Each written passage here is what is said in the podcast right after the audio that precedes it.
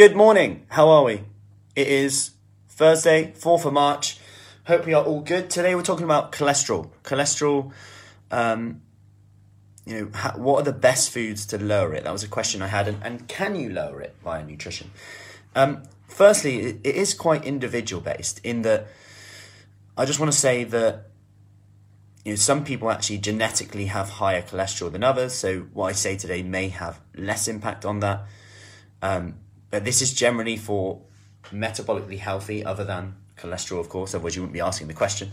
And also genetically, people are hypersensitive to certain things. So, generally, for example, the old myth of like eggs raising your cholesterol, that will only be the case in a very small minority of people.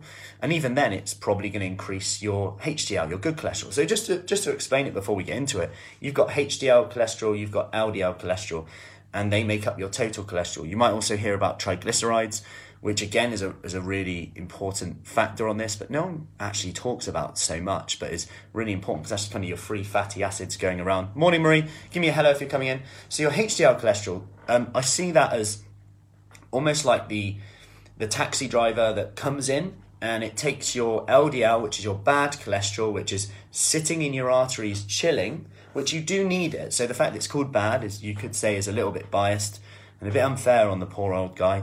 But however, so imagine you've got an artery like this, and on the side it's nice and smooth, that's cholesterol, but that smooth lining gets larger and larger, it gets narrower and narrower.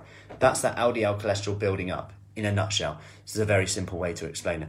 Then in your liver, that's where you can process cholesterol and kind of get rid of it. And it takes HDL cholesterol comes. So it's like a taxi driver comes, parks up in your arteries. It says, look, bad cholesterol, come in, we'll take you to the liver and we'll get rid of you. And that's why your total cholesterol can sometimes, it's still an important factor, of course, but it's good to get a ratio of good and bad cholesterol, because the higher your good cholesterol, technically the lower risk or association with heart disease. Now, before I go into this, good morning, Sue. Before I go into this, I've said before I go into this before, haven't I? I could be on all day. I do warn you, I do go off on tangents. I get into it a bit too much. Forgive me. Anyway, if you're still here, you must be interested in it, which is good. So one study showed that every kilogram of weight loss is associated with a decrease in your bad cholesterol and increase in your good cholesterol. So first and foremost, like doing things that encourage fat loss, or things that, and I spoke about this before, even if you're trying to lose body fat, you're doing things that are associated also with lowering your cholesterol. So even if your weight isn't going down, but you're trying to do it. You're trying to lose weight. You're trying to lose fat. You're probably doing things that are quote unquote associated with a healthier lifestyle. And these things could be lowering your cholesterol independent of your weight, even though the research actually shows that every kilogram of weight loss is associated, doesn't mean causation, with a decrease in your bad cholesterol, increase in your good cholesterol. And this is because you might be eating more fiber as well. So even if you don't lose the weight, you could still be seeing a lot of benefits of your cholesterol. If you are becoming metabolically more healthy and lowering your inflammation in your body by getting more toned, you could weigh the same. I know, Sue, you've mentioned that quite a few times, that the weight hasn't shifted how you want, but then you're like, oh, I'm 9 inches down, that's a nice surprise. So it's important to measure as well, because waist circumference is again a risk factor for metabolic disease, aka heart disease, diabetes. So we know there's a strong correlation between our waist and hip ratio, more on that another day, our waist and hip ratio associating with that, with our risk of disease. So all these things come into it. Now, going into the specifics around nutrition, as this was the question, and although, like you can see here, morning Jane, it takes me quite a while sometimes to actually answer the question. This is why I'm quite hard to live with. Mrs. Frucci must ask me a question. Why have you left the cupboard door open? Well, basically, the research shows that people who leave the cupboard doors open... No, I don't do that. Don't worry. So what foods could help you lower your cholesterol? So number one, oats. You've probably heard of that before. It's all over the packaging, and I don't blame them for it. This is called beta-glucan. Beta-glucan is also actually found in mushrooms, but in quite low amounts. However, go to town on mushrooms. They're nutritious, healthy for you, and filling, and low calorie. So it would equate to around 2 to 3 bowls a day of porridge, but that doesn't mean that one bowl is pointless, but the research-driven amount is around 3 grams a day of a type of fiber called beta-glucan, which is found in oats. So porridge is quite a good food for that. Now, the fiber, if you think of fiber in general here, and this is just what I want to touch on, fiber is something that can bind to cholesterol, so that will help lower your cholesterol in general. That's why when you hear like, oh yeah, a keto diet is really bad for your cholesterol, it could be if it, like in certain individuals, if they're eating high amounts of saturated fats and trans fats maybe even, but they're eating quite low vegetables, because if their fiber intake's low, then that could be a risk factor for them. But fiber will almost counterbalance that. So unsaturated fats, so the research shows on here, polyunsaturated fats and monounsaturated fats are generally associated with lower cholesterol than, say, people who use more saturated. So argument's sake, if you switched from butter to olive oils, and lots of olive oils in general is going to be better anyway. Omega-3, that's polyunsaturated, so oily fish. All these types of fats in your diet are going to promote more of a lower cholesterol profile, maybe even raise your HDL, your good cholesterol too, which is cool. But that's not to say that saturated fats are bad, because it's not that to say that they even raise your cholesterol. It's more to do with they're neutral. But like if you replace that with like olive oil and kept your calories the same, because remember what I said about weight before, and you know, calories are still king here as well. But if you swapped like butter for olive oil and you kept your calories the same, argument's sake, the monounsaturated and the polyunsaturated are more associated with a lower cholesterol profile. So instead of being neutral, you may actually lower it. So that's how that works. You might have heard of plant sterols and stanols. They block the absorption of cholesterol, and they're found generally in vegetables and nuts anyway. But you've probably seen them in yogurts as well, like the cholesterol-lowering yogurts. But the problem is you're probably going to have to drink quite a lot of them to get the impact, and then you're increasing your calories, and you might should be increasing your consumption. Then if weight's an issue, and that could be a trigger for higher cholesterol, then that might not actually do us any good, because we're actually chasing the wrong number. If we get so fixated with cholesterol, we might lose track of our fat loss or of becoming more of a healthy weight or whatever it is that our main goal is. And then all of a sudden, we're actually losing sight of where we are at the moment. So what I would say is you can have them, but just know that they are found in vegetables and nuts as well. So there was a really good diagram. I'll get it up and share it with you now, actually, because I've got it on my computer right now, so which is really helpful.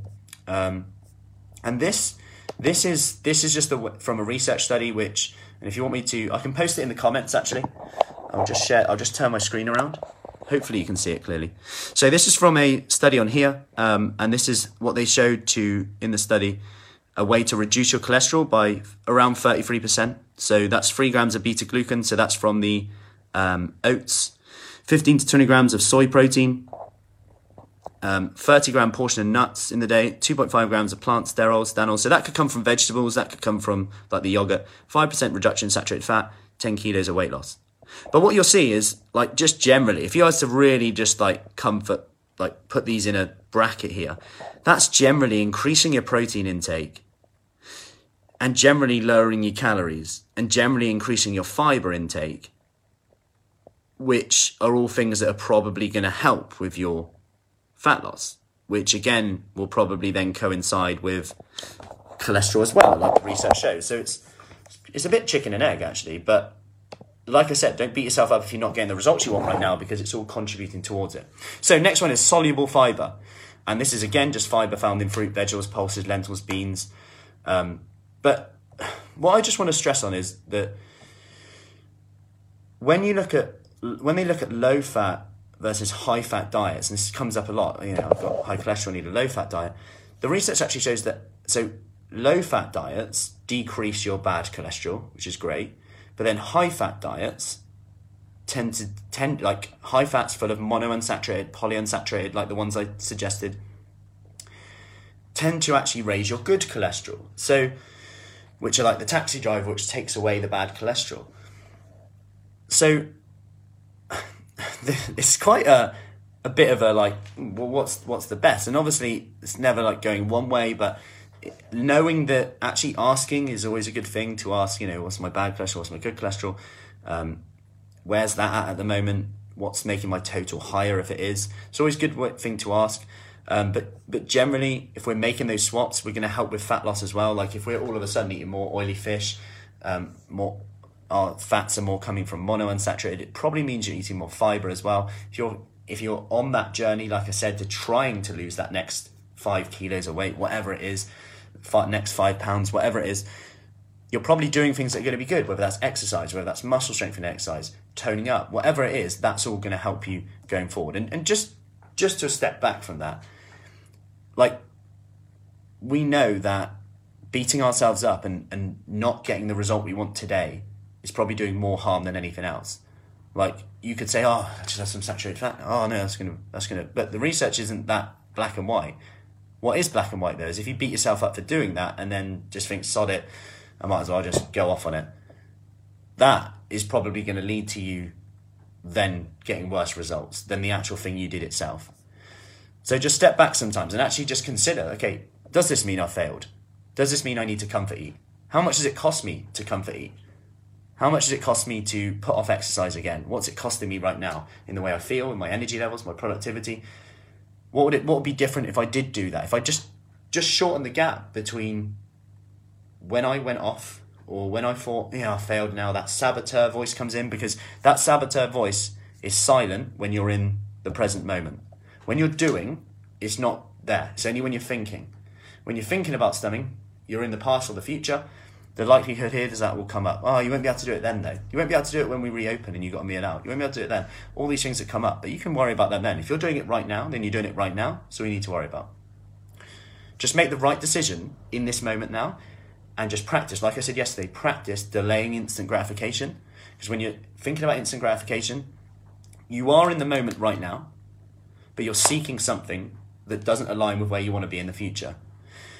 In the moment right now, just commit to making the right choice in the moment, the choice you really want to make, and get really present. How am I feeling right now? How do I want to feel? What am I willing to do to create that feeling? So I hope that helps. That was a ramble, as always, but let me know what you took home from that. That was quite full on, wasn't it?